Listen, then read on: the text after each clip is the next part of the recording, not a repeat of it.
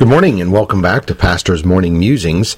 I'll be reading to you this morning from the book of Genesis, Genesis chapter number 13, and I'll begin reading in verse number 10.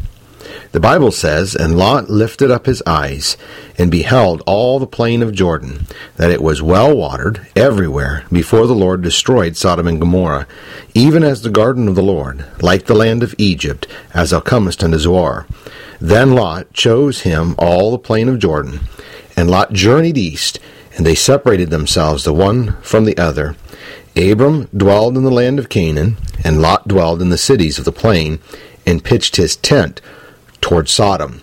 And then I'm going to skip down and read verse number 18 of the same chapter.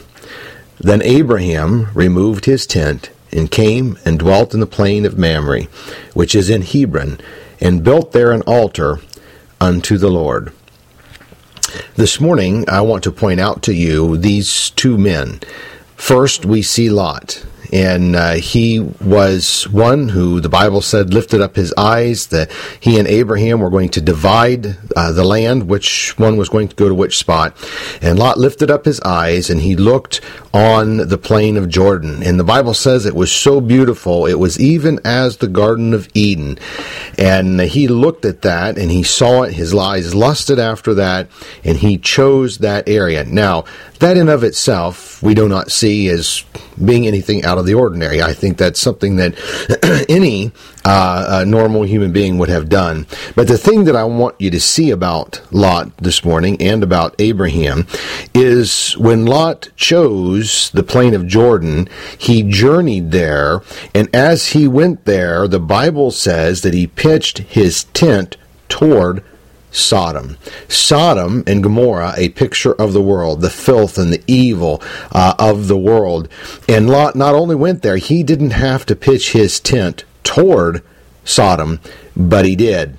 And then we see in verse number 18 that Abraham Abram took the other land, the land of Canaan, and there he removed himself to that area and put his tent. The Bible says that he built there an altar, and uh, and uh, there he built that altar and pitched his tent uh, at that altar uh, to the Lord. And so we see these two men that one pitched his tent towards the world, and the other pitched his tent toward the Lord.